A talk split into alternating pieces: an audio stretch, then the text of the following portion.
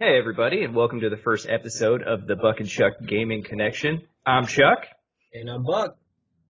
and for episode one, we thought that we'd uh, we'd take a little trip, uh, kind of explaining our gaming past a little bit. Uh, we've been uh, friends and playing a lot of different games for, I, I guess, almost 20 years now. Yeah, I Uh, think it's almost right at it.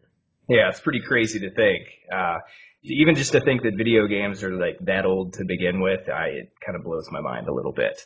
Yeah, we've really seen the evolution here, kind of gaming over the past uh, 20 years we've known each other, and we've both been gaming before that. So Yes, and there's a, a lot of uh, of benefits and negatives to the way the game has gaming has evolved over the years. Uh, I think probably mostly for the the better, but uh, uh, I don't know. Uh, I I won't know until you know I'm dead and I've seen all the games. that's Which- true. But yeah, I mean, for the most part, especially just the way everything everything's at your fingertips now, and it's so easy. I mean, that part's you know definitely handy and, and a lot better. But yeah, some things you know I kind of wish I could take a time machine and go back a little bit. Right. Well, and that's one of the best parts about physical media of games as opposed to the digital era now. We can always go back and play those games, assuming they survive our childhood. Our parents don't sell them at a garage sale, natural disasters, all that good stuff. Or if you just can't afford a Super Nintendo game anymore, I understand because they're so damn expensive. Yeah, it's ridiculous. We got our copies X3, we're good, but yeah, I don't, wouldn't want to have to mortgage the house to get another one. Right. Well, that's just my down payment at the minimum.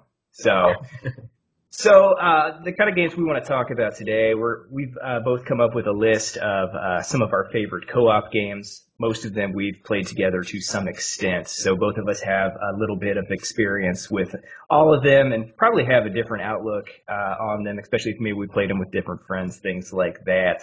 Um, so basically, for us, co-op can be uh, any game where you're obviously cooperatively trying to get to the goal of a game, uh, be it an RPG, an action game, a shooter, whatever it may be. You could even, I guess, in grand scheme of things, you could consider multiplayer sports games also co-op games. Yeah, I mean they can be if you're on the same team and not, you know, raging against each other. Yeah, which yeah, that's not cooperative, but it's definitely fun. So I mean, it's whatever. It's gaming. You do what you want, and I'm totally down for that. So I definitely uh, tried to pick a reasonably different uh, uh, set of games for various different genres in my list, but uh, even in trying to do that, I kind of just threw my list together actually pretty quickly uh, from games that I really like, and I was just naturally just kind of, uh, I don't, kind of, Yeah, and I think we should uh, let everybody know too, just before we get started here, that um, we talk we're talking about co-op games, but we're really more specifically talking about couch co-op. this is true, and So we're what our list is going to revolve around there. So there won't be, uh, you won't find any real um, like MMOs on here. We're not going to see WoW on here because it doesn't really have a couch co-op experience there. That's right. Typing in the chat box and, and talking over the microphone, even though much like we're doing right now, is not the same at all. Uh, and we've been playing couch co-op games for the last 20 years, and um, for the first, I don't know, between 12 to 15 years that we were playing games, that's all you had. Yeah, And it was- absolutely. and it was great. And once that kind of went away, uh, you know, the the age of online gaming, and some some games just don't let you do it anymore, which is burdensome because it it does take away some of the magic. Yeah, for sure. And like even like I have a group of friends that still gets together to play, you know, split screen Halo 3 and the latest Halo, Halo 5, they took that away, which is the, you know, the biggest aspect of it for us to all be sitting next to each other and uh hurling insults and killing each other. It's not the same with a random person online. That's right. Co-op does not mean that you have to enjoy the people next to you all the time. It just means you're having fun. So yeah, no, absolutely, I totally agree with that. Um, so uh, in saying that, I'm sure we'll talk about that a little bit more while we're going through the games. Uh, we'll go ahead and start. Uh, when we compared our list at the beginning, it was it was kind of strange. Uh, since we've been playing together so long, I figured that we'd have more games on our list uh, that we both mentioned twice, and it happened to be that we really only mentioned two games, um, and one of them was actually pretty surprising to me because it's actually one of uh, it's actually one of the newer games on my list, and I definitely think on Buck's list. It might Um, be the most recent game on both our lists there. It, it's pretty close. I actually, yeah, and actually, I think you're right. Yeah, 100%. Yeah, it looks that way.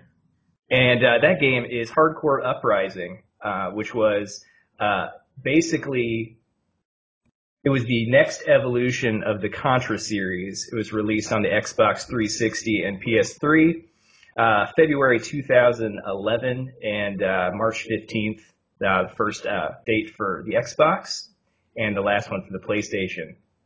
And oh, go ahead, man. I was gonna say it's really a game that I feel like a lot of people missed out because unfortunately it's digital only, which I wish there was a physical copy of it out there.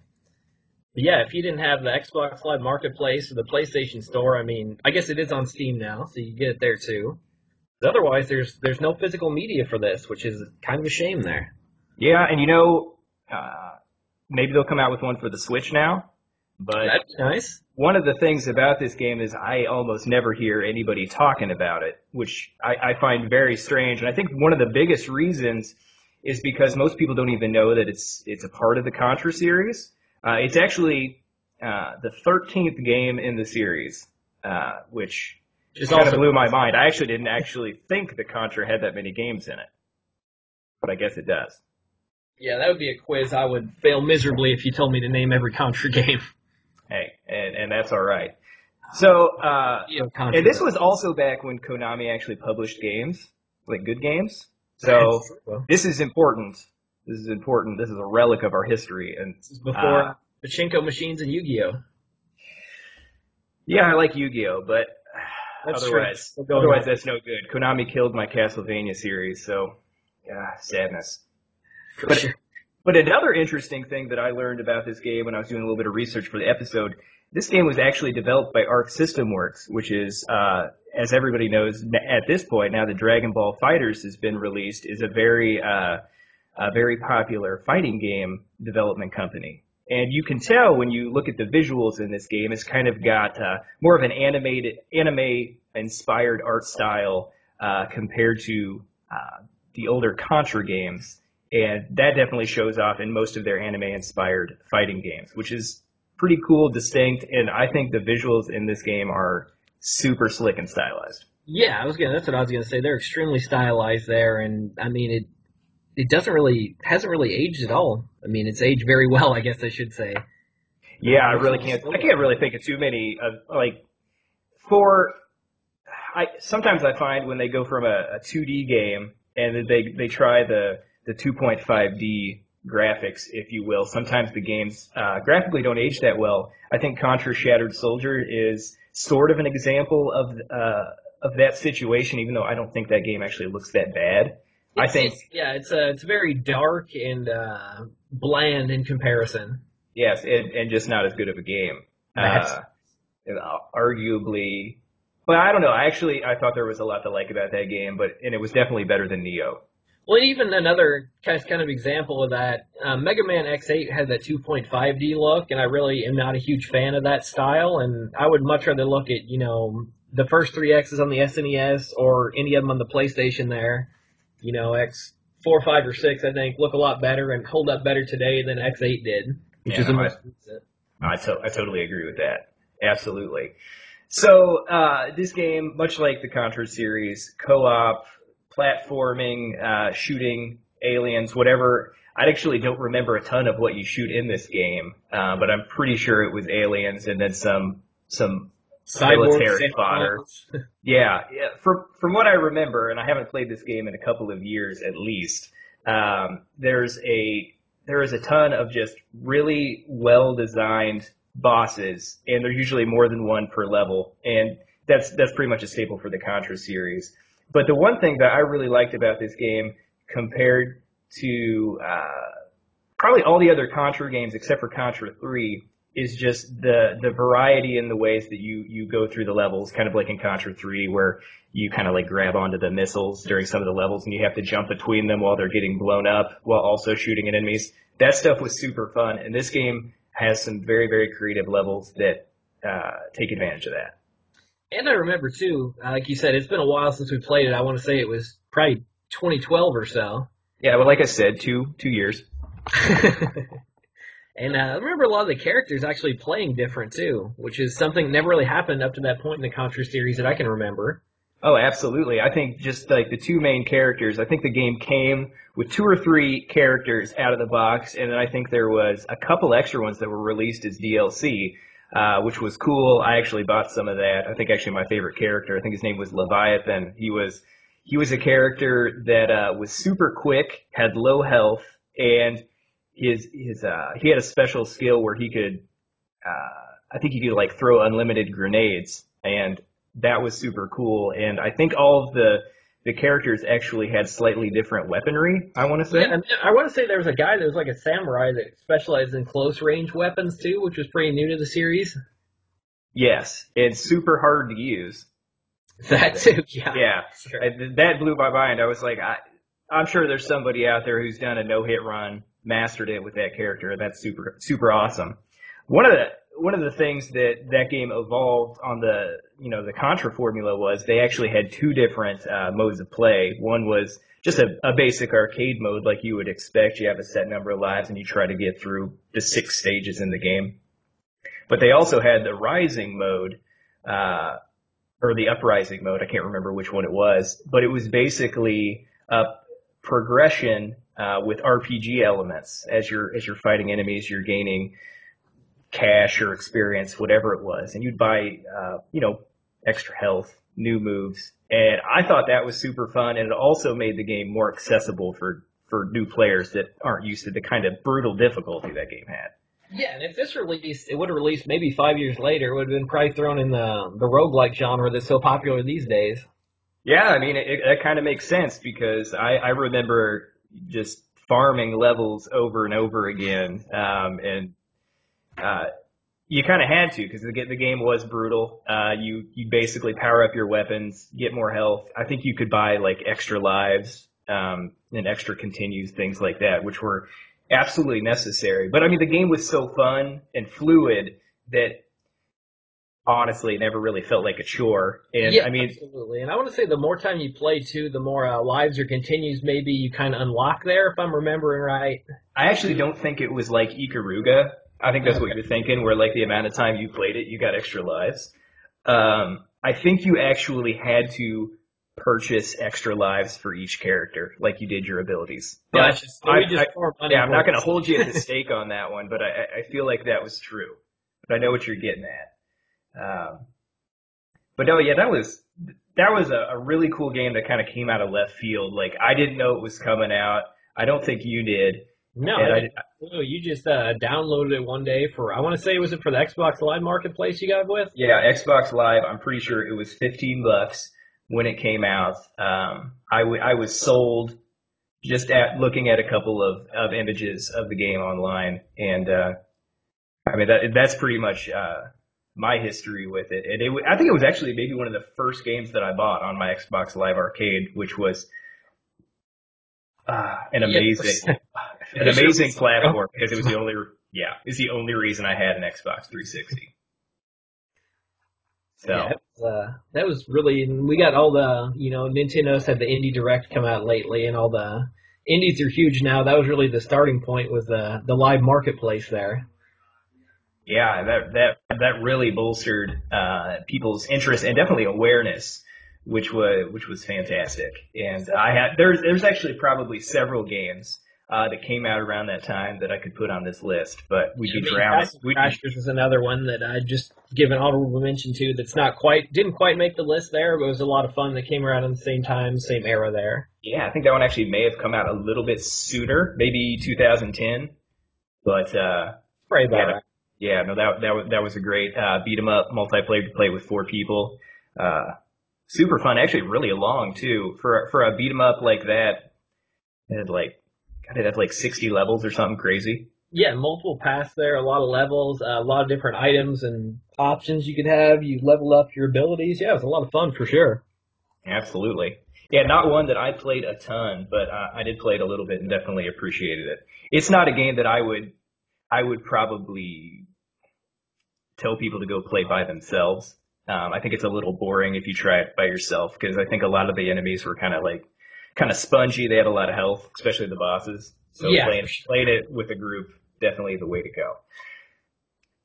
Uh, so uh, got a. I think both of us have at least five more games that we wanted to talk about. Um, I think the next set we're going to talk about. uh, Um, I wanted to bring up Gauntlet Dark Legacy. Basically, any of the Gauntlet games um, from the uh, from the arcade. Um, basically, back in 2000, uh, Gauntlets. I want to say. really yeah, yeah, it was Gauntlet Legends. Came out in the arcade in 2000. Got ported to PS2.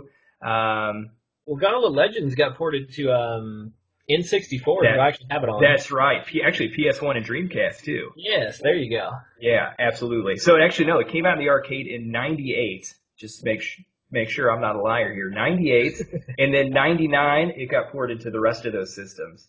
And uh, I think we originally played it on the Nintendo 64 first. Yeah, absolutely. Yeah, I, I think, I got it like a I would say like Christmas in '99. I got it as a present, and we put a lot of hours into that. A- absolutely. Actually, I, we had multiple friends uh, in our hometown that had that game, and it was it was a blast because on the 64, uh, very easy to set up four player co op. You could do it in that game, and for for an RPG, it's very accessible for people that don't necessarily like the depth and kind of what people may consider clunkiness of an RPG. Yeah, it, it, it's not. You don't really have to do a ton of uh, thinking. It's definitely more of an arcade experience, and it's it, it's great for that. It's great for uh, pick up and play. You only have to play it for half hour to an hour, and you save in between the levels. And there there's a ton of levels, uh, much like Castle Crashers. I think there was maybe upwards of 30 to 40 levels actually in the first uh, Gauntlet Legends. Uh, but Gauntlet Dark Legacy came out later, uh, which came out in the arcade in 2000, and then was ported to PS2 in 2001 and the GameCube in 2002. Uh, and my favorite version is uh, the GameCube version, just because it's got a few extra items. Um, and the And GameCube, like the, the I was just gonna say the four player accessibility there. We could just plug the controllers in, not have to mess with the multi tap. Which I mean, who honestly had those? that's right. And and thank you, Nintendo. I appreciate that. Trying to keep that alive. Still trying to do it with the Switch. That's and I actually think a fun fact about that, I don't. I think the PS2 one is actually only two players. really, I think I read that somewhere back in the day when I was trying to figure out which version I wanted. That was a turnoff for me. But I may be wrong about that. Uh, this was But a yeah. game. Oh, Go go ahead. ahead. Okay, this was a game that I actually ended up uh, playing with my dad, which was which was super fun. And uh, my dad didn't necessarily play a whole lot of games with me. He appreciated games a lot and uh, liked to do uh, liked to collect them with me, and that was that was very fun. Um, but this was one of the first games I remember we played together. We played on the N64. We finished it. Super good memory. Uh, and that just kind of proves that people who don't play a whole lot of video games, this is actually a good starting point if you want to introduce games to to people who aren't necessarily a fan or a little intimidated. Yeah, So definitely a good entry point for sure. That and definitely a ton of replay value. This game, especially Dark Legacy, I think it had twice as many characters as the original. So I think it was like, I don't know, if you unlocked all the characters, it was like 16.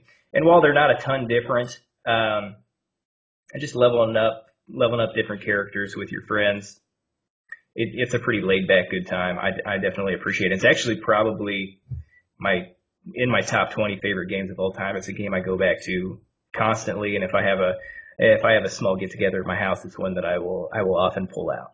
And uh, kind of unlike Hard Corps: Uprising, there you can kind of just uh, play this, sit back and chill. Whereas you're playing uh, Hard Corps: Uprising, there you have to be ready and alert 24/7. So it's nice to just be able to kick back, uh, hang out with your friends, just talk, have some good conversation, just you know enjoy some Gauntlet. Six packs aren't bad either. It all it all goes well together. I've definitely done that with this one. Uh, yeah, absolutely fun. So Buck, what's your next? Well, next up is uh, not one that most people probably think about beyond here, but it's actually Dragon Quest Nine. Ooh, buddy. Yeah, and I've am just a huge fan of RPGs, or more specifically, I'd say just JRPGs in general. And actually have the the ability to be able to go into to true multiplayer if you're lucky enough to have uh, friends with the game and nearby. Which I'm sure a lot of people that had the DS didn't really have that luxury. But I mean, we were lucky there. We had us and another friend that also owned the game, and uh, to get the traditional RPG experience where you're all controlling, you know, your own unique character that you built up in your own game, and actually be able to go into someone else's game and actually, you know, help them complete the story. Or just they had all kinds of extra missions too, where they had, I believe it was treasure maps. Is that right? Yeah, I think that's what they were called. Yeah, that you you found them, I believe, while you were. I guess that was all completely post game. I, I, felt like you randomly found you got a couple of them like when you finished the game, and then you started doing them, and each one that you finished, you got another treasure map, and they were kind of like randomly generated dungeons, uh, and they all had. Uh, do they all have like enemy levels associated with them? Yeah, the more you beat them too, the boss is like leveled up inside there. Oh yeah, that's right. So yeah, there's you got stronger than the, they got stronger with you. So it's kind of a a mixture. It's definitely a traditional RPG, but had a little bit of an MMO style element in there too, which was kind of cool. Well, I think actually the best part about that is you actually didn't have to engage in it if you didn't want to. Because a lot of people who love the Dragon Quest series, you know, they tend to like it for the the traditional, the probably overly traditional RPG series that it is. And actually, when I originally got it, I didn't anticipate it that it was going to be a full fade, a full fledged traditional game like all the other previous ones. I thought that it was going to be more focused and maybe even you were only controlling one character. Uh, because the, you you basically take your character, your main character that you create at the beginning of the game, into your friend's world, you don't take the rest of your characters with you. Yeah, and you actually like at the beginning of the game you create a whole party and say if you were going to come into my game, I could just take, you know, three out of my four characters and leave one spot open for you and you could actually run around on different parts of the map and get in fights by yourself in my world if you wanted to or join up with my group too, which was definitely interesting. Like if you got in a random battle, I remember I could hit a button and automatically like go to the the fight you were in there. We could both kind of explore simultaneously in the same game as different characters. Yeah, no, it was definitely unique. I don't, I can't think of any game since that's actually done that. That's what I was just gonna say. I don't think any game I can even think of that's uh, just a traditional style RPG. There, turn based, that's done anything like that. It was really unique and still is. And I feel like unfortunately a lot of people missed it because it was on the DS. You did need uh, everyone had to have a DS and everyone had to have the game, which probably wasn't a huge system seller at the time back in I want to say it was 2010 when it came out. I believe it was July of 2010, if I remember right. We had just, or I just gotten out of college shortly after that, so yeah, it'd been July 2010 it came out there. So yeah, that was a great game and definitely some good memories, and I feel like uh, just not enough people got to experience that. If you get the chance, you should definitely check it out. No, absolutely. Absolutely. Definitely, actually, probably one of my favorite DS games. Probably in my top five. Yeah, the, yeah, I think it might be in my, like you said, it's definitely in my top 20, if not top 10 games just of all time, period. No, absolutely. Are you excited for 11? Comes out on the 4th, I think. Yeah, Tuesday. Yeah, that's pretty exciting. Actually, it looks super cool. It doesn't have any of the features that we've been talking about. but it's not an MMO. I was actually kind of hoping we would get 10 here, but we didn't. That would have been nice, but yeah, I mean, I'm surprised we didn't get 10. I know it originally came out on the Wii, but I think they ported it to some other systems too, or I could be wrong. Mm, I didn't. I didn't follow it that heavily because it was pretty off my radar at that point. But yeah, no, 11 looks super cool, and I'm definitely considering picking it up. Um, probably will, if not immediately. Um, like coming up soon, it'll probably be within the next few weeks, a month here. Yeah, it definitely gives me uh, strong kind of memories of definitely Dragon Warrior 8 or Dragon Quest 8, I should say. Uh, and 8 and 2 are my two favorite Dragon Quest games, I think, besides 9. I think 3's up there with me too. You just love your job systems. I understand. It's awesome. It, no, you're right. It is. creating yeah. the whole party. That's good too. Well, yeah. So no wonder you liked nine. there are two P's for you. Also, very cool. So we'll uh, we'll go ahead and move on. Um, my next one is a uh, an action platformer, kind of like Hard Corps: Uprising, and that's the Sega Genesis classic Gunstar Heroes. Uh, I don't think this game probably needs any introduction. I think most people that uh, know even just a little bit about uh, classic games on the Sega Genesis have probably heard of this one. Uh, it was one of Treasure's very, very first games, uh, as far as I'm aware, and they hit it out of the park on this one. Yeah, another great company that's unfortunately not around anymore. Treasure was uh, great with uh, especially the shooters and stylized games, and it's impossible not to play, you know, Gunstar Heroes and just not have a smile on your face and be having a good time. Oh yeah, it, it's absolutely fantastic. Just two-player co-op, just frantic, frantic action, and one of the I think one of the best parts about these kind of games, especially uh, from that era, is that they're not a time commitment. You could probably finish this game, and I want to say about an hour and a half, and it's it's not a difficult game. So if you just want to kick back with a buddy, it's perfect. Yeah, and that's something we uh, especially appreciate in this time of age, being a you know this time of day being a little bit older and not having as much uh, time on our hands anymore. So no, yeah, absolutely. I don't have any of that anymore. Uh, Gunstar Heroes actually had a super cool uh, gimmick to it, which was when you were running through levels, you'd you'd pick up these different elemental orbs, which basically just represented different weapons. And I think there was four or five different elemental orbs that you could pick up. And when you held the two of them, you could swap between them to get uh, the different weapons, whatever they were, like a a laser that shoots straight or like a homing gun. And then if you could also combine them. So, and when you combine them, it, it kind of create a weapon that was like the best of both worlds. So basically the homing gun and the laser, it would just be a homing laser that just, you just run and shoot and everything dies, which is part of why the game was so easy. Some of those weapon combinations were ridiculous. And especially playing it for the first time or the first couple times, just learning the combinations is a ton of fun. Oh, absolutely. And you can't forget grabbing enemies and throwing them around. That should be or, in every game. Or grabbing your buddy and chucking them around too. That's, That's true. That's true. It doesn't hurt them, which may, may turn somebody off, but it, it, was absolutely. You could use your your co-op buddy as a weapon. You could just throw them through enemies. Super fun. They and it, it, appreciate. Yeah, absolutely. And that game had some some very very creative bosses, and it also had. Um, I want to say actually one of the last levels wasn't it like a side-scrolling shooter or was it like asteroids or something? You got in a spaceship. That was definitely in there. I remember they had a board game level, which was uh, kind of oh, Yeah. Oh, that was amazing. Yeah, you rolled a dice, like kind of like Mario Party style, and it kind of picked what levels and what bosses you had to fight going through that stage. So that was actually one of the most fun because you know, that level was different pretty much every time you played it. Yeah, it's a total crapshoot. And I don't. Have you played Cuphead at all? I know you need to. I I haven't. And, and, and play I, it on a play it on my Xbox though. But uh, it's a, it has a level a lot like that. That's a, a great time there, kind of a, a boss rush level there, where you roll the dice and fight different bosses based on the dice roll, and that kind of every time I play that level, it just reminds me of Gunstar Heroes there. Oh, absolutely. That that that's probably my favorite level. Now that I think about it, I'd almost forgotten about it.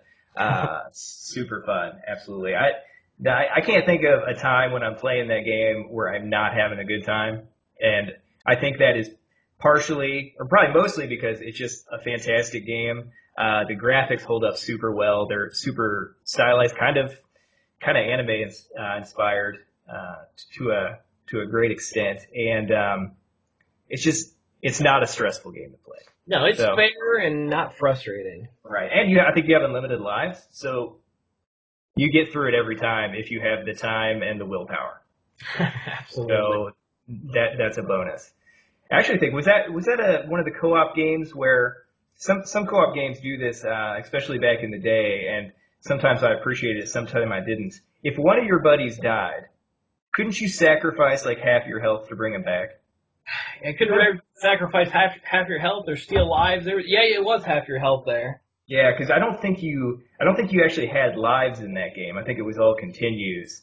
Because once you ran out of health, you kind of had to start over from a checkpoint or something like that. So that was cool. That was so you didn't always have to revive. I don't think. I can't remember if it was the player who dies choice or the player that was still alive. So you kind of screw over your friend or something like that. But I can't. I can't remember. But I think that was part of it.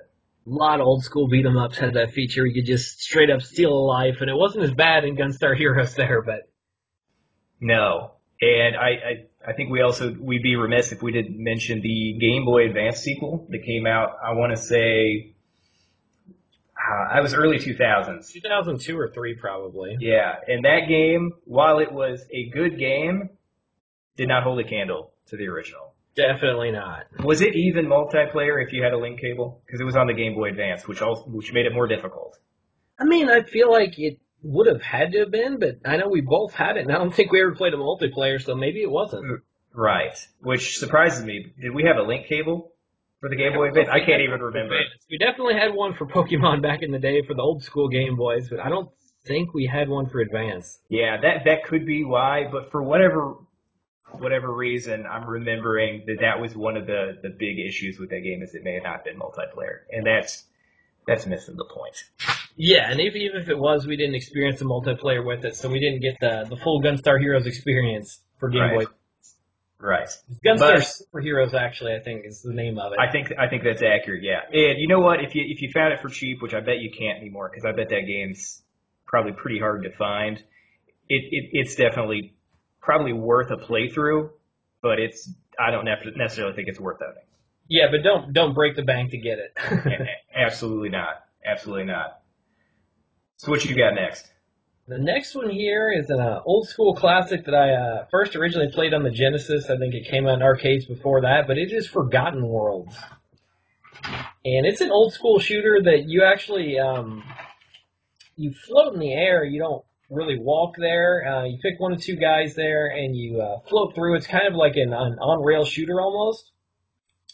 And you go straight through the levels there, and uh, it's one of my first games I got for the Genesis back in I want to say like '93, and I just put so many hours into it. It's a ton of fun. It's a little bit of like a a play on Contra, except instead of uh, walking and jumping, you're constantly floating through, and you can uh, move your gun, shoot in any direction. It's a a ton of fun and not super hard. The only way to actually die in the game, period, is if you both die at the same time.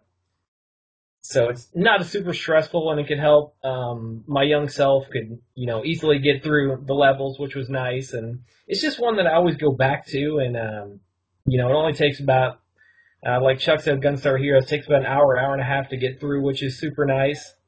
So it's not a time commitment there. And it's just a ton of fun to play.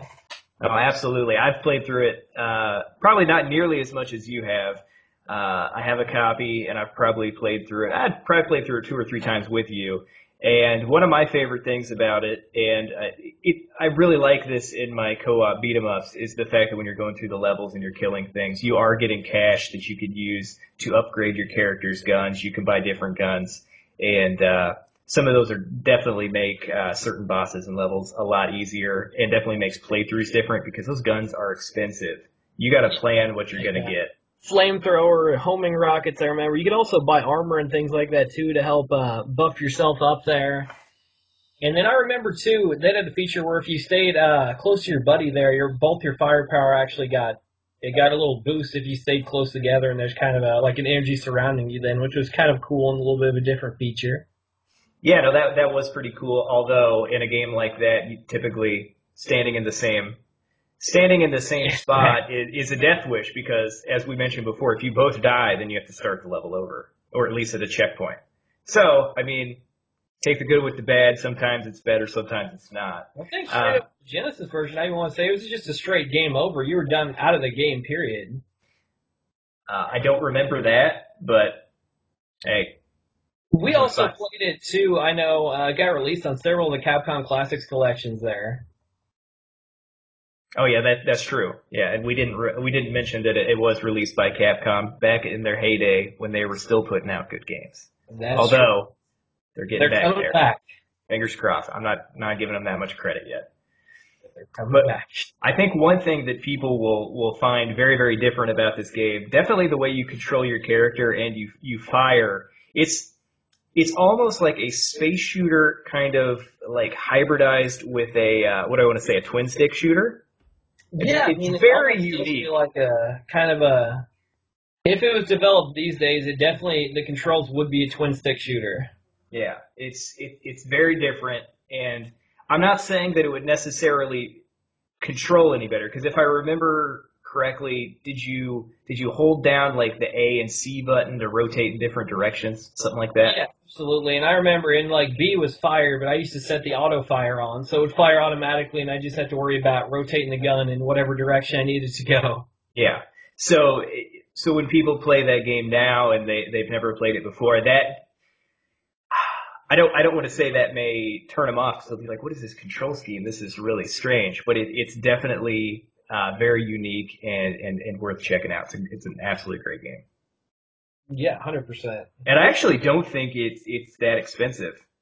Um, I think it is. Plus, it's come out on several different collections there. So even Yeah. if you have some type of uh, Genesis or Capcom collection, there's a good shot it will be on there. I have at least a a few times over with the different Capcom collections, and probably one with the Genesis collection too. Right, absolutely. And the one specifically he's talking about are the Capcom Classics Collection 1 and 2. I don't remember which one it's on. I want to say it's the second one.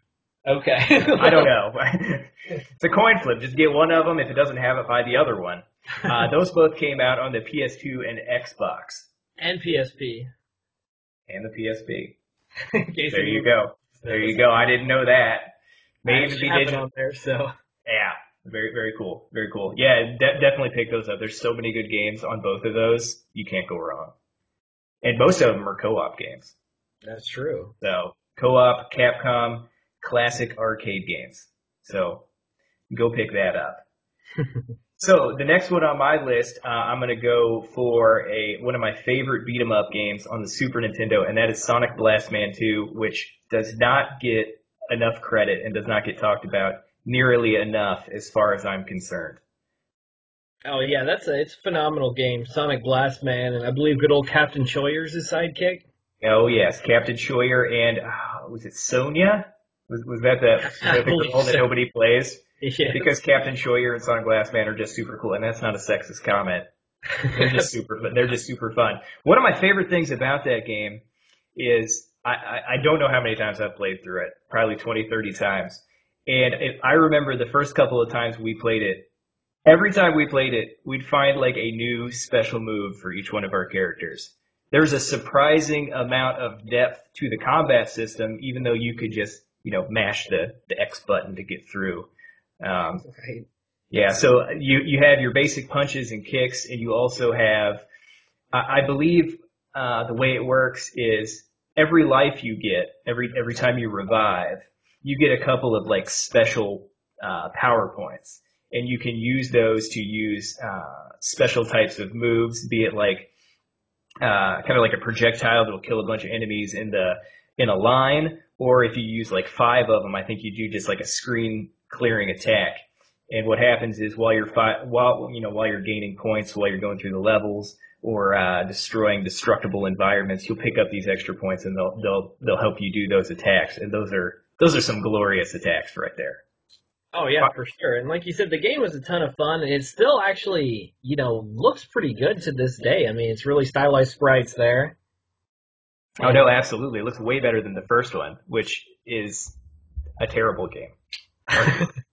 it's only one player, isn't it? Oh, it's only one player, super slow movement. I it, it was a it was a good starting off block, I guess. But Sonic Blast Man 2, it it's just like one of those sequels that you wouldn't expect from a game of just that mediocre, borderline not good. Like just they improved on everything like five times over. It was crazy. Um, and that just maybe me being a mega fan. I don't know. I feel like it was Jaleco that made that. They made a lot of It brawlers. was actually it was actually Taito. Oh, okay. Yeah. So that game came out on the Super Nintendo in 1994. Um, and super, super fun. And, and like, uh, like I was, I was talking about before, uh, that game also had some of the coolest, uh, throwing animations, uh, cause beat 'em ups, every character needs a throwing animation. And a lot of them, like depending, you'd grab them and if you hit in different directions, you do, uh, different kinds of attacks. Like obviously you could throw them across the room. Uh, Sonic Blast Man had kind of like a, like a really cartoony like wind up punch and he just like uppercut him in the head and then he'd just be like fighting for freedom! That's, that's what I was going to bring up to you right when the game came on. Like, Fight for freedom. yeah. It was hilarious. And every time you use your your big uh, room clearing special move with him he would do that he'd punch the ground 10 megatons or whatever of electricity just killed everybody. Super hilarious. So that that's probably my what my favorite thing about that game plus they totally ripped off uh some type of mega man boss i felt like do you remember that that one boss in that airplane that looked like he was ripped straight out of mega man yeah, definitely. yeah, I don't. I'm sure he actually wasn't one, but uh, that that game is also uh, for a beat 'em up, also not that hard. Which which I feel like I'm just starting to sound like a noob, like I don't like challenging games. I promise you I do, but in a co-op setting, it's not my favorite. I don't want the person that I'm playing games with to be miserable with me. I like to be miserable on my own. So, and this guy's way better at most hard games than I am. So, Man, I feel I like we start out with Hard Corps. That's a pretty good, you know, that's a hard game right there. No, that is that is a hard game. So, Nobody's heard of it, so they don't know. They can't. It's going can't down. Base it on anything. That's right. So, uh, yeah, Sonic Blast Man 2 though, definitely check it out. And uh, the next one on the list here uh, really isn't a hard game either, but it's also uh, kind of the same time period there. And it's uh, the King of Dragons, and the one we played the most would be on the the SNES there. And it's a definitely interesting game, and for uh, an RPG nerd kind of like me, or really like both of us, it was the first game really played where you got uh, progression along with the uh, the beat 'em up side of things, which was unique and definitely interesting. No, absolutely, and it was it was kind of the traditional kind of medieval fantasy uh, kind of vibe, which was cool. And you would pick a, I think you could pick from like five or six character classes, you know, sort of like Golden Axe, but there was a there was a few more characters to choose from, and they all had you know their their own armor and uh, different kind. I think they all had spells too. Um, I mean, Golden Axe did too, but I think they had a, a wider range. And my, definitely my favorite part of it was, uh, besides the graphics, that game is beautiful. Talk about a talk about a 2D game that holds up. That one's absolutely gorgeous. But it was when you finish a level and you kill a boss and you just get this giant mountain of loot, and it's just like a free for all to get pick up different pieces of equipment. Yeah, it's like it's like old school RPGs where there wasn't like uh, where it was a shared loot system and you didn't care if your friends got anything. You just grabbed whatever. And, you got these. Go ahead. Oh, go ahead. I was gonna say there's two kinds of level ups you get there too. You uh, level up your character just from you know experience killing enemies and uh, getting money there, and you also level up your items and really just your weapon. Uh, every level there too, your weapon also gets a level up. So you get to see if you're like a wizard, you get um, these little fireballs you start out with, and by the end of the game, you're um, is pretty much a full on flamethrower there. So you can see progression there. It's definitely nice and uh, good to see there. It's really the first of its kind that did it like that. Oh, absolutely. And the fact that they made it uh, kind of like an aesthetic change too was was was great. So you feel kind of you, obviously you're more powerful. Um, even though I think in a game like that where it actually gets progressively more difficult, you can't really. I don't know. I don't know if I necessarily felt super powerful while I was going through, but it was definitely uh, cool to get those upgrades, and you just felt more badass. Yeah, and I mean, I could, this game definitely still holds up. I was actually just playing it uh, last in there. I busted it out and played it for a while, so still holds up. It's a phenomenal game. If you haven't checked out, it is in uh, several collections. I think it's in uh, Capcom Classics Volume Two and Capcom Classics Reloaded there. So, Capcom, get back to it. they need to make Re- a remake this. Dragon's Crown is not as good as this game. Not even close. Not even close. I I feel like that that is a game that people who like co-op probably should try, but that is a game that I think we could both agree on that we still have not figured out. And what we the tried so about. hard to it too. Yeah, we saw that game in magazines way before it came out, and let's let me repeat that: it's Dragon's Crown. Uh, recently, it got released on the was it the PS3, and then it recently got released uh, remastered on the PS4. Yeah, and uh, it's basically uh, a medieval fantasy uh, beat 'em up game like this, except it's got much much deeper RPG and equipment system, and it's a much longer game. But it is just uh, boring. Um, that, something missing to it. It just feels like I don't know. There was something there that you just didn't hook me. Yeah, I guess boring would be a, a good way to put it. I don't think the encounters were very engaging, and it also had just like this this extra fluff of you know equipment management, and it had that weird like you had to move the cursor on the screen to find like open doors, which like breaks the action, like totally removes any immersion that I had when I'm when I'm wanting to play like a beat 'em up like this. Um, I can appreciate what they tried to do because it it sounds like something that would totally be up my alley, and, and I wish someone would try it again. we were so excited for it, but man, it just didn't. I don't. It just didn't click. It didn't work out. There was something missing. That's right. I think I even made you you try it again. Like, was that like three or four? It must have been more than three or four years ago. But I came over and we tried to play it again. And you're just like, I still don't get it. Then I went home and played it for an hour, and I was just like, yeah, I'm convinced I don't get it either. We both own it. We both bought it. That's right. So we supported the developer, and we want them to try again. Yeah, just because it's Dragons close. Yeah, King of Dragons too. Even though uh, Dragon's Crown was that made by who was it? Made by Atlus, maybe. yeah, that's accurate. Hundred percent. That would have been my first guess there. Didn't look at it, but yeah. No, you, you need, I think you nailed that. I think you You nailed it. On to the next one there. Yeah, absolutely. So my next one, very, very different. Probably, probably the most uh, unique game I want to say, and potentially people may be like, "Well, that's not a co-op game." Is Rock Band the whole series? It, it, I can't think of a game that I've uh, game series probably that I've played more by myself and with friends than this series. And people, if you don't understand, like it's also one of those things. It was a, it was kind of a right place, right time thing. Like it was a huge fad um, when we were in college there, from about 2006 to 2010 or so. I want to say, like it was huge.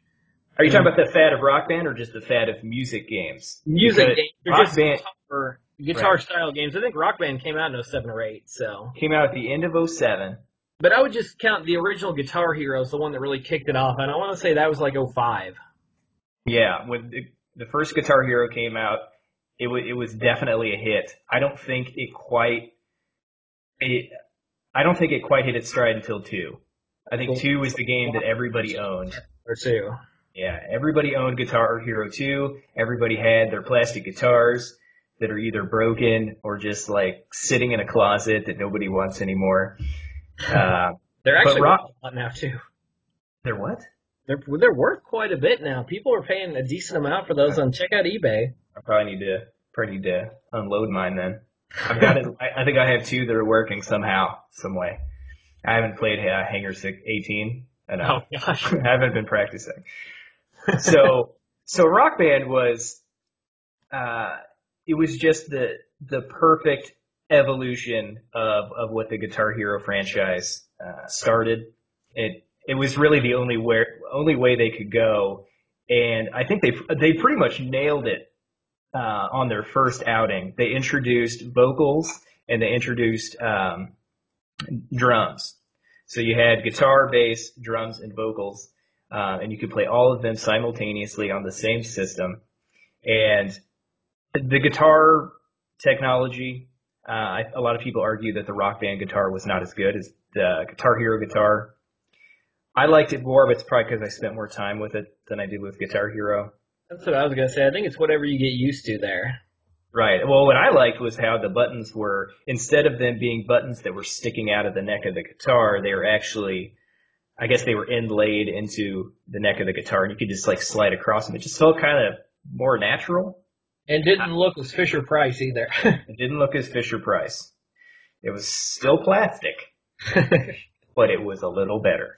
Uh, so, but, and then the drum set that they had with it, uh, while the first iteration of the drum set was not the best, they really nailed uh, the kind of feel uh, of, of what it would be like to try and, and play uh, the drums in a, in a music game, um, I guess, uh, setting. Uh, I think, I'm trying to think where I want to go with that. well, I was just gonna say, just to to piggyback that though. I mean, this just the best thing you can do is just get a group of people together, a group of your friends, have someone, you know, give. There's something for everybody there. You could play on. You could have somebody that we had a.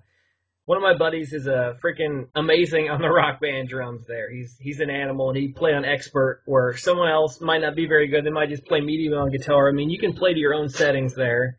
And I usually got stuck uh, doing the vocals there, so singing until I was about hoarse. But it was always a good time. Oh no, absolutely, and it's a it's a game that you know most people can can get behind because most people, I, I would say, I would argue, everybody likes music. Doesn't matter what kind of music you like, but you probably like music. And if you don't, you're it's a little weird. Uh, yes, absolutely.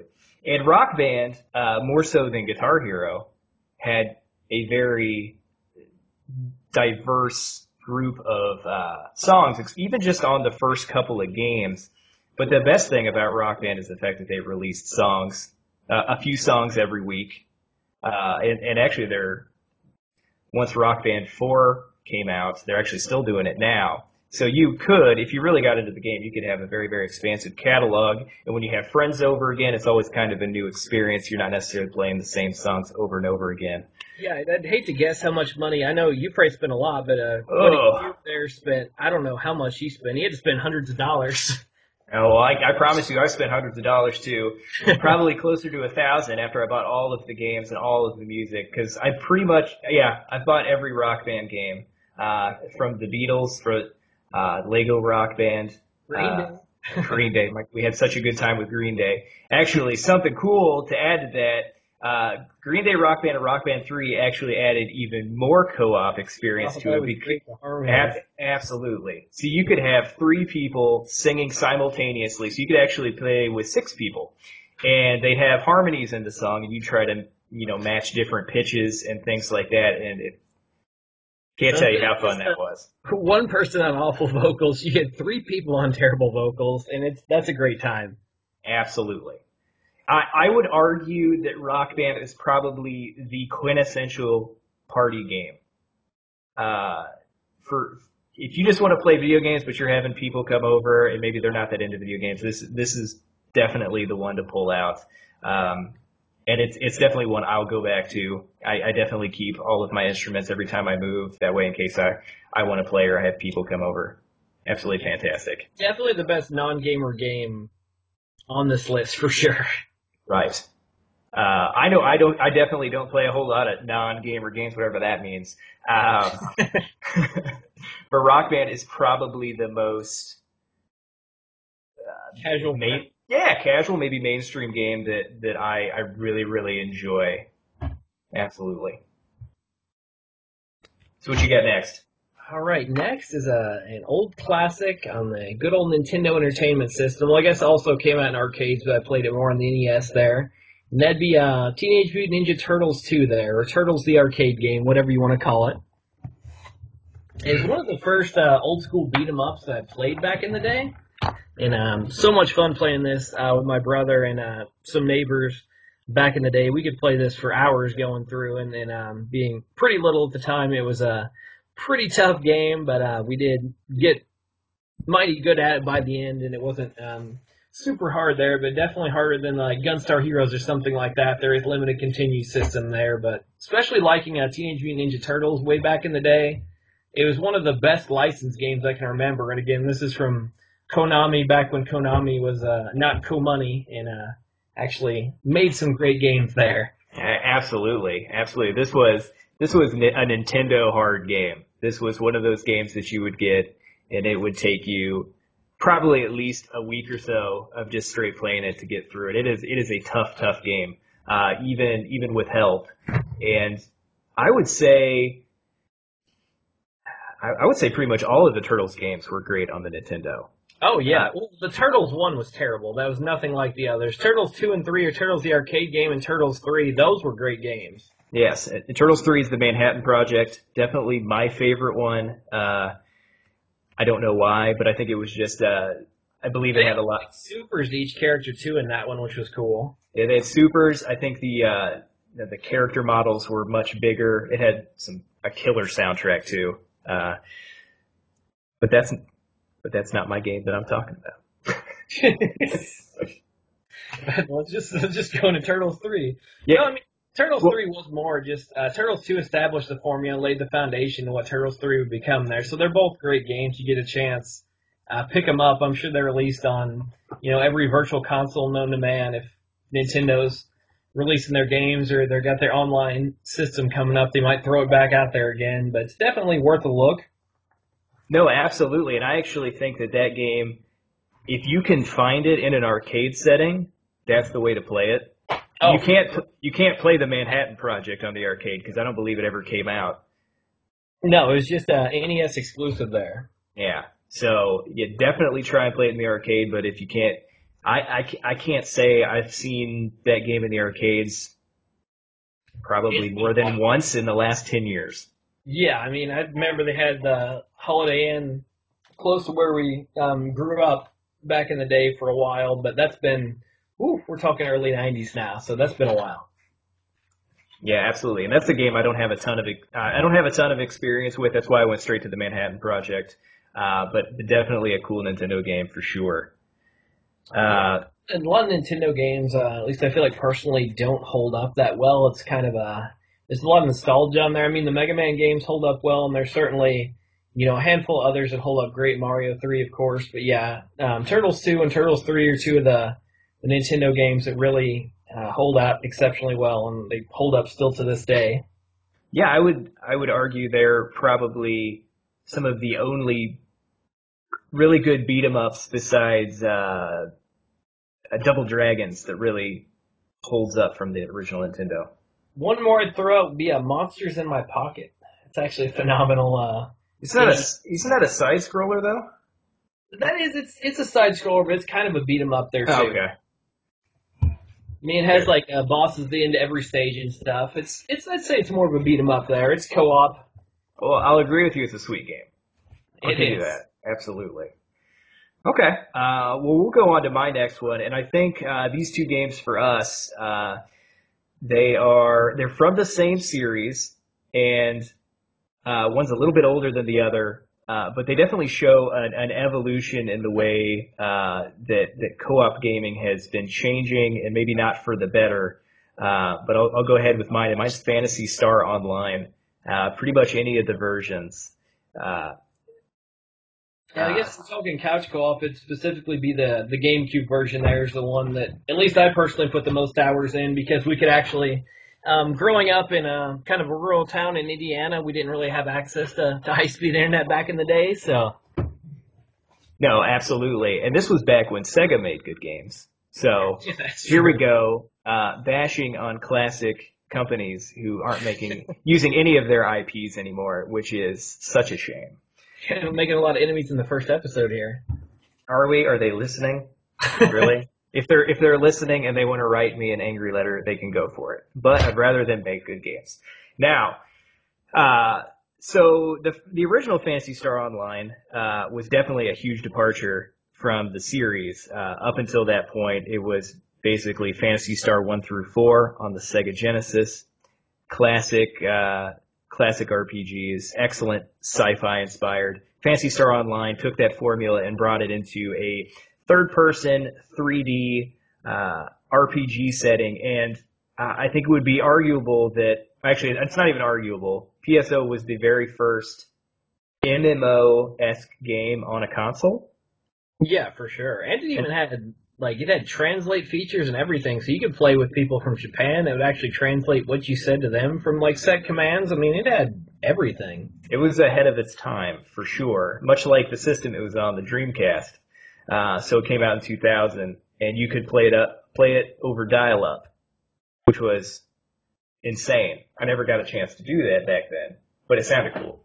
We did try and failed. uh, I, I spent weeks trying to do that, and uh, I, I failed. But now I can play uh, versions of it online uh, if I want. But it wasn't until uh, episode one and two came out on the GameCube in 2003, I want to say, and it combined the uh, version one and version two from the Dreamcast, and then an extra episode of chapters, uh, extra weapons, things like that, and also had the four-player uh, split screen mode on the GameCube. It was it was fantastic. yeah, it was a phenomenal game, and I mean, I put we both um, owned it back on the Dreamcast. I mean, I think I owned version two back in the day, and you may have had both of them. I did, yeah. But that was the first time we could actually play together since, like I said, we were kind of um, grew up a little bit in the middle of nowhere there and didn't really have access to the uh, online internet or you know decent internet back in the day there, back in the early 2000s. Yeah, it did not stop me from putting hundreds of hours into this game, though. Yeah, That's for just, sure. by yourself, yeah. And then we could actually, you know, get us and some other buddies there together and play, you know, split screen co-op. That was that was great. Yeah, that was super fun. And one of the cool things about uh, PSO uh, was the fact that when you're playing the split screen co-op, a lot of games uh, that are RPGs like this, they're really frustrating to play because sometimes you got to wait for like your partners to go through their inventory and equip their weapons and stuff. Uh, but you actually uh, got your own screen, obviously, but they never they never made uh, the menus or anything trying to kind of like go over everybody's screen that way they could actually read it. You just had to get really close to the TV, put on your bifocals, and hope that you equip the right weapon. Yeah, and I remember um, the old school TV that I had at the time was uh, like the bottom half Oh, of it was that terrible. That's terrible. so you got like a fourth of a screen. Yeah, you had to Rochambeau for like first and second player. It was crazy. I remember that. Good times. Good times. But, But, yeah, I so mean- remember, and I was just gonna say in that one too. I remember one kind of infuriating thing was the rare drops. It was just first come first serve there if you were in a group. Oh, absolutely. So that was awesome. There was- Online, online and offline. yeah. And yeah, you had to be quick. And this game is not a, I don't want to say it's a fast paced game. A lot of people would actually say it's pretty clunky. Um, not, not necessarily Resident Evil, like the original, uh, the original Resident Evil, uh, with the tank controls, but it is fairly s- a slow paced game in the way you gotta auto aim and kind of gotta make sure you're actually looking at the enemy before you start attacking them. Well, And then the, the combat's like a, a combo system there, if you want to call it that, where it's uh it's time button presses, so you can't mash it. Like if you don't hit it at the right time, then your combo just dies. That's true. And I had a friend that couldn't figure it out, and it blew my mind. It's kind of just one, two, three. That's all you had to do. It wasn't difficult. You could you just couldn't mash it. Uh, but I mean, that in itself, it was en- it was engaging enough, especially if you were playing with people. And uh, you, they had different classes. Obviously, they had like warriors and mages and things like that. But it was all in a sci-fi setting, so uh, it was definitely unique in that aspect. And it it it got me addicted more than probably any game that I had played up until that point besides Pokemon. Yeah, absolutely. And you could um, create your own character from scratch there, which was um, a pretty rare feature back in the day. You Yeah, um, just create a character and decide what they look like and name and everything. And uh, even though there weren't many options, like anything like there is now, if you you know go to any character creator in Monster Hunter World or Skyrim or anything like that, but it was pretty mind blowing back in the day to have you know ten different hairstyles and options for clothes and everything else. Like, whoa, my dude is super unique. This is awesome. That's right. Yeah, no, that that was super cool. I remember one thing that we had a super good time with, and it, it definitely helped out with online play. Is you even before like emojis were popular, you could make your own like you could customize your own uh, like chat bubbles that would come out while you're playing, and you could put like preset uh, phrases and different pieces of art in them. And yeah, uh, there there were some very well made ones and some that you probably shouldn't show to your mom. Yeah, absolutely. And then I remember in Phantasy Star 3 for the GameCube, the card based one, if you started putting in uh, words in that you shouldn't necessarily be saying online, they would just censor them out for you. Yes. And they should have censored out that game because Phantasy Star Online 3 is not a good game. It's, a not very, terrible, but it's, it shouldn't be a Phantasy Star Online 3. it should be It should have been a, a Phantasy Star card game. yeah, Battle. Phantasy Star Card Online battle game. I don't really love too much. Uh, it, it was just disappointing after, after this game and what it brought to the table to have like none of the, none of the exploring assets. You're not picking up equipment. You're just kind of just playing preset uh, characters, uh, getting new cards, and kind of just trying to figure out how to use those in a turn-based card combat system. I don't know. It was not Yeah. for me, and I probably played it for ten hours and put it down.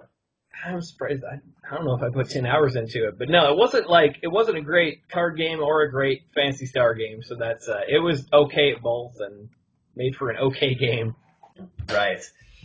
And before we leave this game, I, I got to say, if you guys are interested in playing it, uh, there is a version called uh, Blue Burst that you can play online. Uh, they have private servers, and you can play it online, and it's basically uh, kind of a recreated version of episode one and two uh, with a lot of extra content, and I think it actually has uh, a whole other level added onto it, and then a bunch of new weapons and you can play it online with people. It's super fun. It keeps all of the same uh, combat and controls.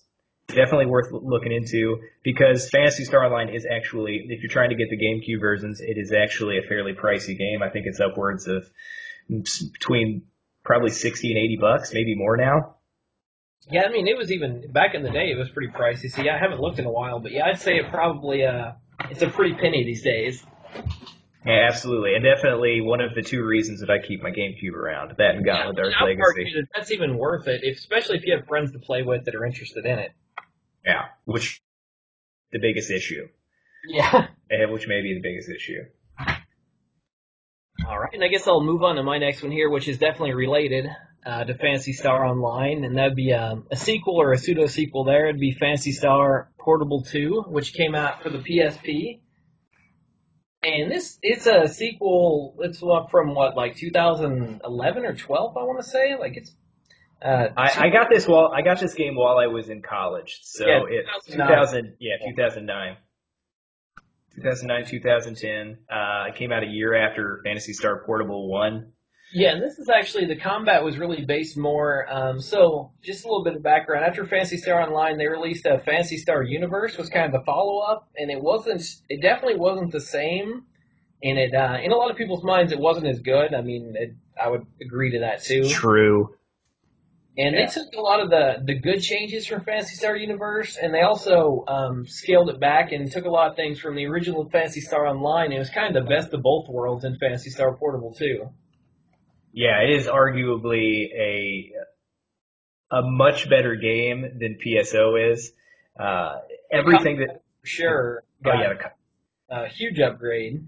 Much more fluid. You can move around. I, you can actually mash the buttons now. I don't think it actually had the uh, the rhythm combos, if you want to call them that. I have to say, if you do the rhythm there, you still get a little bit of a boost. Oh yeah, that's right. You get like a ten percent damage boost, which is uh, which is worth it uh, if if you can do it but just the amount of of weapons and abilities that you could get, and just the customization uh, of everything, be it your character, uh, uh, the abilities that you a- apply to your classes, and the fact that it, when you created your character at the beginning, that didn't determine what your character was for the rest of the game, like it was in the uh, Phantasy Star Online. You picked a class, that's what you played, unless you rolled a new one. This one, you could, it kind of had a job system where you could pick several different roles. You could level them up and switch between them uh, back at the main hub, which which was great. Yeah, and I mean, you had, like you said, this way you have access to basically all the gear in the game. I mean, you can use any kind of weapon you want, and you can actually, if you put points into a certain weapon, like you want to use like a huge buster sword, you can put all your points into that, and you decide you don't like that, you can take everything out of that and decide you want to use, you know, um, handguns or range weapons. You put all your points into that instead. I mean, it was definitely definitely unique and let you uh, kind of toy around with things and decide what you actually liked.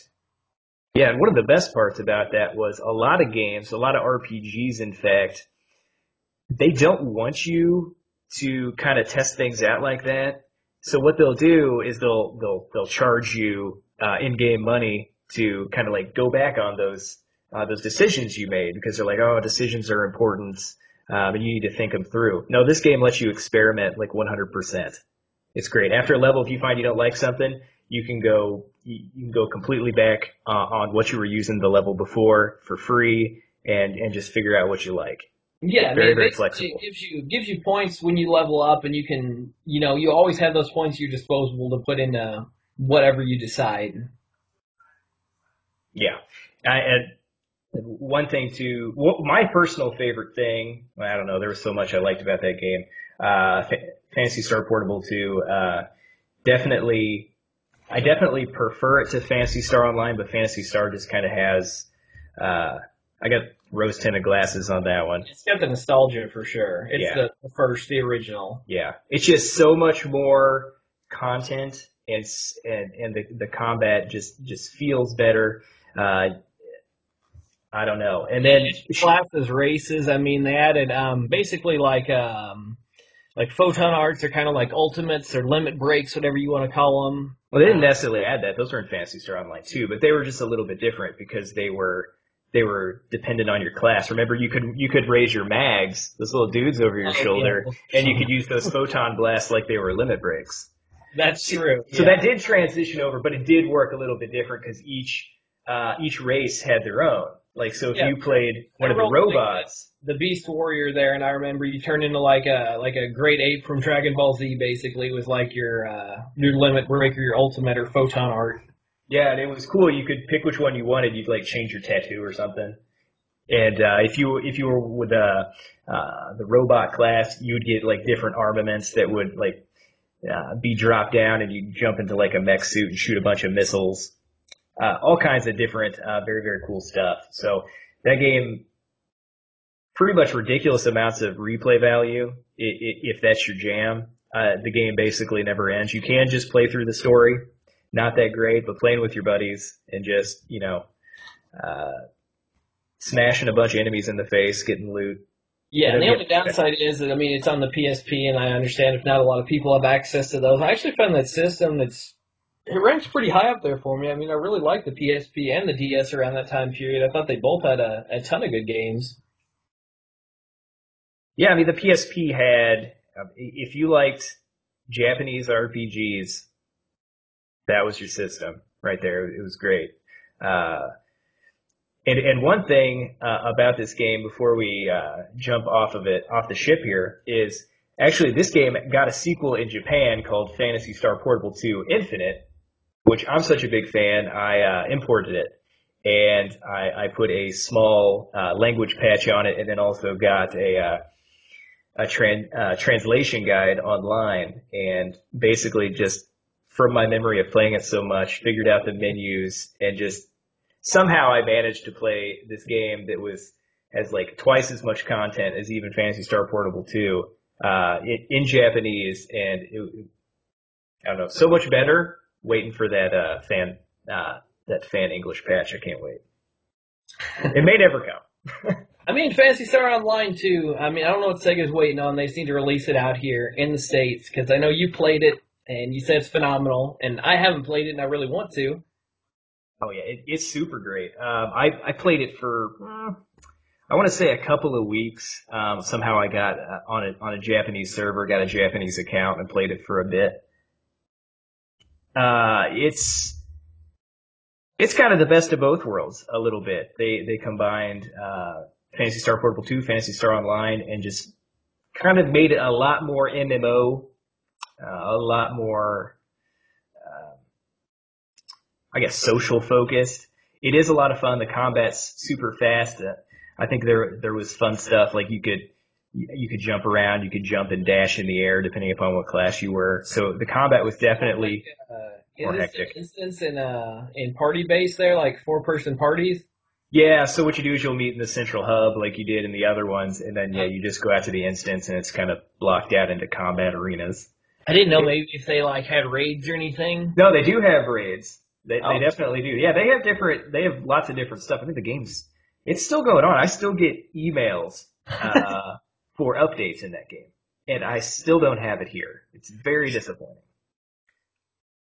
That's like one of those top five games that that I I'm gonna I'm gonna be real disappointed if it doesn't come here. Yeah, I know it's supposed to get Switch port or was supposed to years ago. They already have in Japan. So yeah, I'm, I'm still waiting. Still waiting. Ugh, be a long ride. Say so. So you got any other ones you'd like to mention? I know those were I think those were the main ones that we had set aside there. Um, the only other honorable mention I'd have, I know we want to throw out there, is uh, for good old Peacekeepers on the Super Nintendo Entertainment System. People might need a history lesson on this one. I feel like you should uh, kind of uh, inform them there. I don't, I don't know, I don't know if I have that much information on it, but Peacekeepers is actually, and let me know if I'm wrong here. Is this the third or the fourth game in the series? This is actually, I believe, the fourth game. Okay, so uh, this comes from a series, and it was developed by Jaleco. Yes, actually, you're right. It's the third game because I believe in Japan it was called "Hey Punk, Are You Tough Enough?" Yes, which is also a great title, potentially better than Peacekeepers. Let's be real. So, Yeah. So the first uh, was the first game Brawl Brothers or was it Rival Turf? Those were the first two. the first games. game was uh, Rival Turf.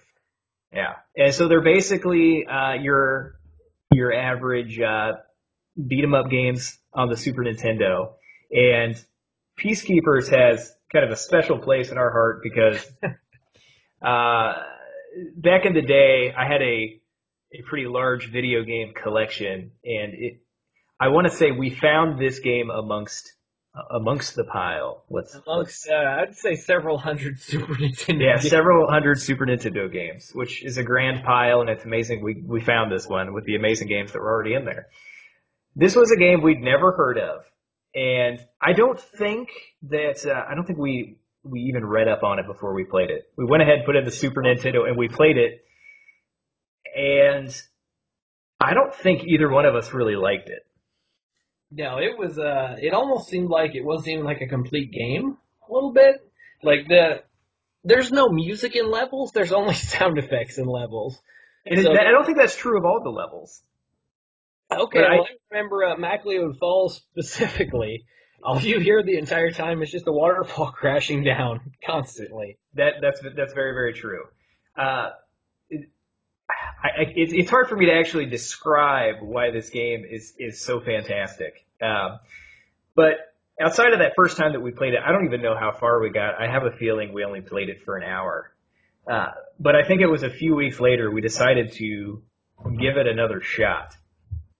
And this game is surprisingly deep, and it's full of just I don't want to say these like these these intricate details that are just just unnecessary uh, in these kind of games, but it, it just has it has like br- lots of branching paths and very obtuse ways to unlock different uh, different ways through the game to to unlock characters because you don't you don't start with all of the characters available. Um, I can't remember. You you start with there's a character named Flynn. Flynn, Owl, uh, Procop, and Echo, I believe, are the four. I Actually, I think that's accurate. That's very impressive. Very impressive. Anyway, all these characters are very, very different, and and and then there are two more characters. Uh, Norton. Actually, is there more than two? I think there might be more than two. Uh, no, there's uh, there's Norton and there's uh, A Orbot, robot. I believe. Yeah, Orbot, not robot. Orbot. He is a robot, but his name's Orbot. And uh, you won't necessarily see those characters the first time or even the second time you play the game, but you need to know how to navigate the branching paths of the game to unlock them if you want to. And they're definitely worth looking at, especially Norton. He's my favorite. He's got the best du- double German in gaming. He does. A double German suplex is amazing. Yeah, it's- it's- Procop's my go-to. He's basically the Undertaker, but just goes around choke slamming people. Yes. And it, like uh, like There's I said, also one cool feature that's not in basically any other game. Is there is a um the color editor for every enemy in the Yeah, game and, about and character. Yes, it, it, it's ridiculous. There, I've never seen so much customization in an MMO for one character.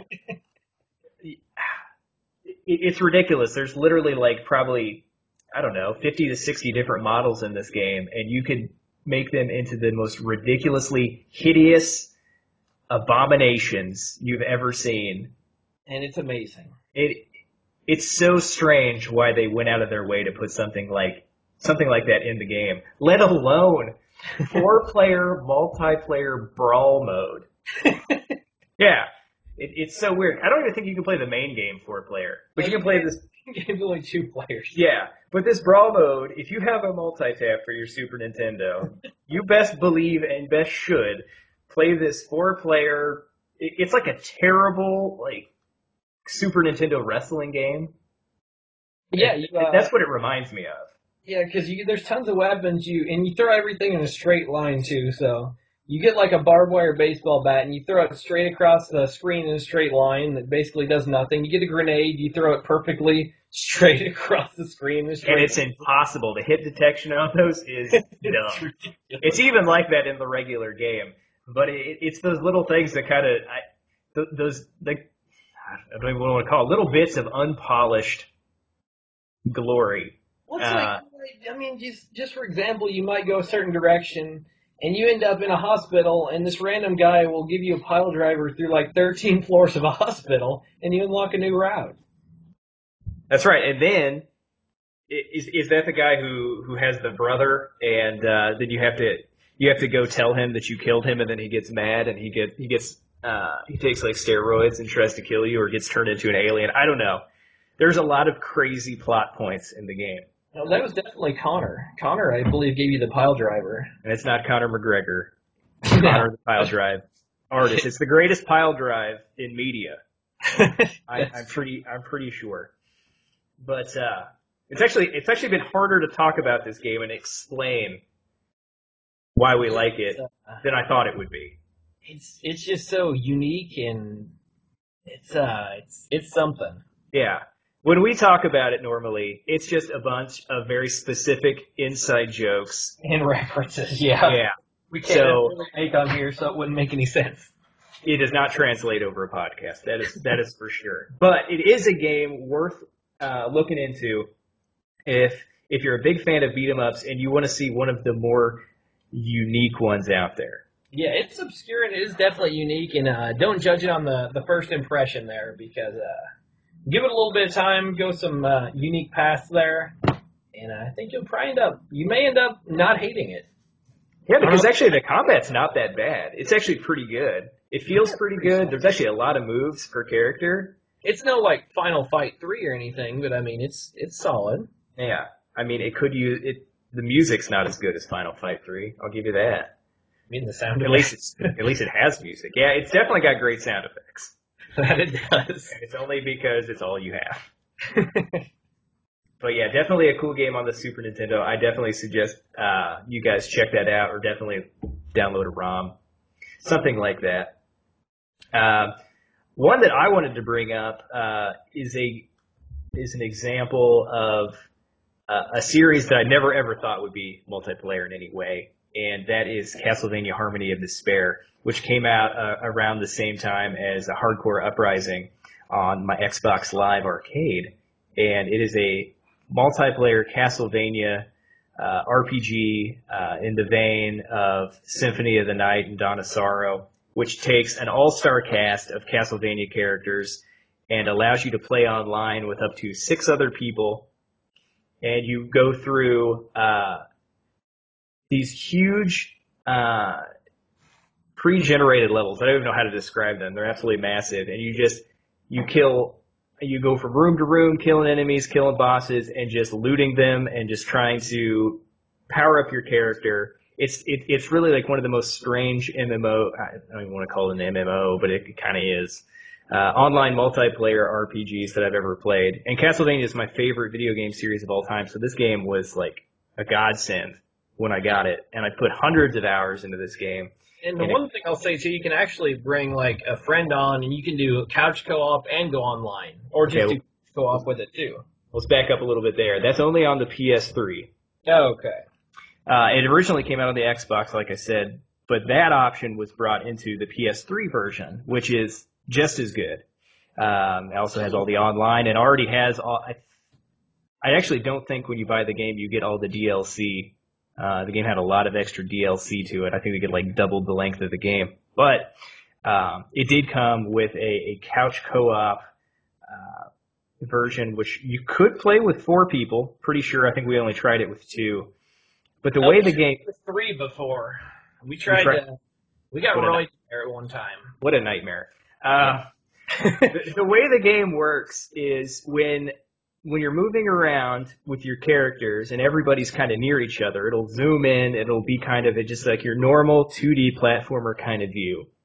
But the way it works when it's couch co-op and you split off, because of like the ingrained architecture of it being online, the the camera will zoom out and you, you you'll just turn into like these small dots and you'll see the level around you if one of your friends decides to be a dick and and rush ahead or stay behind and it's very frustrating and very difficult to see if you don't have an enormous TV and great vision. And sitting right next to it. Yeah. Which you should be if Your couch co-op. The closer you get to the TV, almost always the better. But that is that is one of the frustrating things about that game. It is actually very very fun, but the the issue is when you're trying to navigate levels with friends, especially if they die or one of them just gets left behind. That part's very frustrating. But when you're fighting bosses and you're kind of all on the general uh, same screen, a lot of fun, and uh, it it was definitely a love letter to Castlevania fans, and it it's definitely probably in my top three uh, Castlevania games that I've ever played. Surprisingly, I mean, it does make sense though. It was originally made basically for online only, and then they brought couch co-op to it. So I mean, that's still a cool feature, but you can tell it wasn't optimized for it. Yeah, I should give him credit for at least just putting it in there. Like that was that was great, and I I mean I never would have got to play it with Buck. Um, so that was that was a cool experience. I never played it much like that, I've actually played the mo- the majority of my time was spent on the Xbox. So very cool game though. Yeah, for sure. You got any other classics over there? Uh, only other one I'd men- really mention was uh, a old school game came out, I believe, in uh, 2001. It was uh, Mobile Suit Gundam Federation versus Zeon. And uh, anyone that grew up around uh, the heyday of Toonami, like we did with Dragon Ball Z and Gundam Wing out there, a lot of us kind of us into anime and got to be uh, Gundam fans there. And I played um, a ton of this game uh, with one of my buddies, Dell. There, we played I don't know, probably put 100 hours or more into this Federation versus Zeon game, which is basically it's like an arcade um, two on two versus game. So uh, similar if you play it. I don't know if anyone's familiar with Virtual On. Oh, am I ever? Oh yeah, another great game there. It's kind of like that, except it's um two on two or sometimes like two on four, and it's a phenomenal game, especially if you're uh if you're into the Gundam series. I mean, it's got a ton of the mechs in there and different Gundams. And it's a, it's a ton of fun there, and for a series like that that doesn't have a lot of uh, it has a lot of games, but not necessarily a lot of good games there. It's definitely a fun one, and I mean, we just went back to it. I played it with one of my buddies, played it with Dell, probably several, was a few months ago. I mean, we busted out again, so I mean, still holds up today, and still love the game. I'll say this is this is probably the only game on this list that I haven't played with you, so I really don't know anything about it. Is it more just kind of like an arena fighting game, but does it have any other like kind of elements to it? Does it have any like RPG elements or anything like that to it? Um, this one really doesn't have RPG elements. It's more of kind of like an uh, almost like an arcade port. I mean, there is a a single player version that does have uh, some RPG elements. You get to kind of upgrade your mech and things like that. But the version we play of it is more of just uh, going through the arcade setting. There's a lot of different branching paths depending on if you want to um, join with the the Federation or, or Zeon, which is kind of the bad guys there. And it's got a, a lot of interesting features. It actually, after you beat the game, and depending how good you do, it gives like a scale of the balance of power, how much uh, what you did actually affected like the overall story and what's going on, which is kind of cool. But yeah, I mean, I I know you haven't actually played it with me, but it's one I think you would like because um, you weren't really a fan of Armored Core too much, but I know uh, Virtual On was definitely uh, both are jam back in the day. Oh, It's a little bit Virtual like- On was amazing. Yeah, and I never got into Armored Core, but I also never really attempted to play it. I think I had one of them on the PS2, and I think I think it was a little slower paced, and I I I don't like like you said, I don't like too many of the Gundam games because a lot of them are from around that time were poor. Yeah, for sure. And this one's kind of in the middle. It's not as fast paced as Virtual On, and it's a lot. It's not near as clunky as Armored Core. Sounds perfect. So it's a good way to get the uh, the giant mech fix, and uh, for anyone who's a Gundam fan or an anime fan, definitely want to check out there. And they actually have Gundam Versus just came out um, like six or so months ago on PS4. But again, my uh, big problem with it is it's uh, not couch multiplayer; it's online only, which uh, just isn't the same there. Is that different than the the Breakers that came out like two months ago? Yeah, it's different than that. It's a Okay. completely different series. It's more of like a, related to the Builder series there. Oh, okay. All right. Well, I, I saying my my big experience with the series, besides uh, Gundam Warriors or Dynasty Warrior Gundams, Yeah. I think I played the second, and the third one, which were pretty good but monotonous, Yeah, a little bit as, of that. as they usually are. Good and for then- an and then they get old. Yeah, I mean those are co-op too, if I remember correctly. So those were fun. Those are fun. Just it just it gets monotonous, like you said. All the Warriors games are basically the same thing. They're just reskinned as you know Hyrule Warriors, Fire Emblem, Gundam, One Piece. Don't forget Dragon Quest. Yes, that was. Yeah, actually, it's a little bit different, and it's not multiplayer, so. That's true. It's it, it's probably the best one. But my favorite Gundam game is probably Battle Assault 2. I mean, that's a classic, and that game looks freaking awesome with the the sprites they have in there too. Yes, that is a beautiful uh, PS1 uh, 2D fighting game. It's a little clunky, but yeah, it's a it's a good time for sure. Yeah, I don't, are there any good 2D fighting games that actually have mechs in them? Uh, fighting games, not not just 2D mech games, because there are some of those. Maybe. Uh, I know I imported um, Cyborg back in the day with Jin. Oh yeah, that is, I do like that one. That's a good one, but uh, it's not really. It's basically Street Fighter just with mechs. So That's right. Well, any game with Janet, I'm a, I'm a big fan of. So that's true. shout out to Marvel vs. Capcom 2, not co-op, a great game. Oh, And I am actually kind of disappointed that you haven't brought up what I know to be one of your absolute favorite co-op games of all time.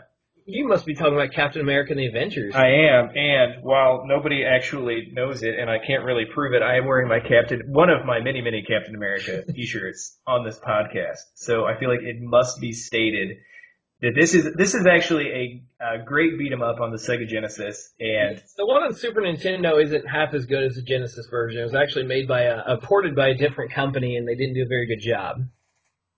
yeah, it, it it's very sad because it, it is very good. And this is actually probably one of the most well known beat 'em ups, at least on the Genesis. I see. I think so. Yeah, I mean, and the, the translation in it is hilariously bad, which makes the game even better, and has uh, some voice acting, which is phenomenal. Yeah, that that's really what took it over the top, which, which was which was cool in its time, and just yeah, there. I think I also remember. Uh, I think my favorite part was those kind of those awkward like side-scrolling shooter stages where your characters took up half the screen. They're Yeah, like enormous. That's actually really good. Some of my favorite parts are when like random people do a run in and you have to thank them. Like Wonder Man comes by with the shield and goes, "Thank you, Wonder Man." Great voice acting. Thank you. Yeah. You know that was a very very cool game. And what were the characters in that one? Obviously, besides Captain America. uh, Hawkeye, Vision, Iron Man. Yeah, so it's- the the trio there. And I mean, they all play uh, Hawkeye and Vision kind of play similar, and Iron Man, Captain America kind of play similar there. So there's enough variety to keep it mixed up, and it's a it's a decently hard game with a a set amount of continues, like any good game like that should be. I don't think it should be unlimited to make it. Um, that takes a little bit of the fun out of it. I think if continues are unlimited and uh, you know, like a scrolling beat 'em up like that, takes a little bit of the tension away. Yeah, I think that's that's a big reason why uh, a game like Metal Slug didn't make it onto my list. It, I absolutely love those games. Super fun, beautiful animation. But in the arcades, uh, I'm poor while I'm playing them because they're so hard.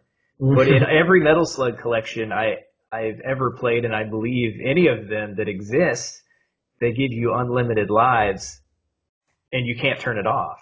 Yeah, which is frustrating. Um, Is Metal Slug X on the original PlayStation like that too? I don't remember. I that actually may be the exception. It might be the only one. Yeah. So like if you get the Metal Slug anthology, the it it takes the fun out of the game because you die instantly and then you just revive and it keeps doing it over and over again. You can't just set it to hey I want three lives. You have to go you have to play it with the honor code and be like, well, if I lose three lives then I'm done. Which it's hard to do if you've uh, done well and you're like, well, I may as well just finish it out now, and there's nothing stopping me. Right. But also phenomenal Neo Geo game. Yeah, Uh, for I. I actually prefer that's actually one that I actually prefer playing in the arcades. Uh, it, it definitely makes it a lot harder, but uh, I just don't have enough quarters to get through it. That's, that's true. And one of the few arcade games uh, that I played a reasonable amount of time when I was a kid. I actually didn't spend a ton of time in the arcades. I know you definitely spent more than I did. Uh, I think we had the Metal Slug in the uh, local Pizza Hut in our town. Yeah, I believe so. Yeah, we Yeah. for quite a while there. Yeah, absolutely. Uh, Marvel you, Capcom 2 was in the, the Holiday Inn too. That was always nice. yes, that was probably the other one that I played. Uh, good, good times, good times. So, I mean, being able to play games co-op in the arcade and playing uh, co-op, uh, couch co-op, way better. I, I'm a huge advocate for that as opposed to uh, this this. I don't want to say it's nonsense, but the gaming industry has definitely been trying to push online gaming and I guess promoting developers to not even implement or even try to put in the resources to put uh, any type of couch co-op into their games. Yeah, I know. At least they announced in the next Halo, like from Halo Five, it's zero couch co-op period or co-op or multiplayer, and they're putting it back in uh, for the next one there. But yeah, I mean that's just you know uh, how we really grew up, and I know we appreciate the online now since we're you know several hundred miles apart now and have to play online most of the time there. But it's just not the same. No, absolutely not. It's it's not as interactive. It's I don't want to say well, much like this podcast. Obviously, we can riff off what each other's saying, but it, it's not the same as being in the same room. You know, one of your buddies does something to, stupid, you smack them on the shoulder. Exactly. They spill their Gatorade, and you know, whatever. Super good times, and I, I wouldn't change those memories for anything. And I can definitely say for a fact that I have way, way less memories from any type of online gaming that I do with my friends nowadays. Yeah, for sure. It's just it's not the same. You don't have a someone sitting there right next to you. You can't have the same interactions. I mean, regardless if you're playing something cooperatively, cooperatively, or you know against each other in some kind of death match or some environment. It's just a whole lot better to have everybody sitting right there. It just magnifies everything and makes it you know so much more fun there. Yeah, it's, it's a it's a strange it's a strange disconnect, and I feel like uh, probably a lot of younger gamers won't necessarily appreciate that mindset, and that that might be because they never got the chance to experience it or experience it as much. Um, and and for me, that's I mean that's disappointing. I actually look forward to playing games like this uh, with my kids whenever yeah. I have them and they're old enough to play them. I think that would be a lot of fun. I don't want to, you know, I don't want to sit in separate rooms on different consoles talking over microphones. It's just, it, it it's not the same, and it, it's hard to you know just describe it like we're doing it and have people that haven't experienced it really understand it. But it, it just seems so simple to me. Yeah, I mean it's just an in, an in, yeah, can't speak now. It's an intangible there that you really can't unless you've done it and been through it you can't really describe it to someone, but there's just it's something missing over just a microphone versus actually being sitting there in person there. It's the whole experience is just different magnified so much if you're actually in the same room there. I mean, that's memories. You remember that type stuff where, you know, a lot of things online is not necessarily not necessarily the same there.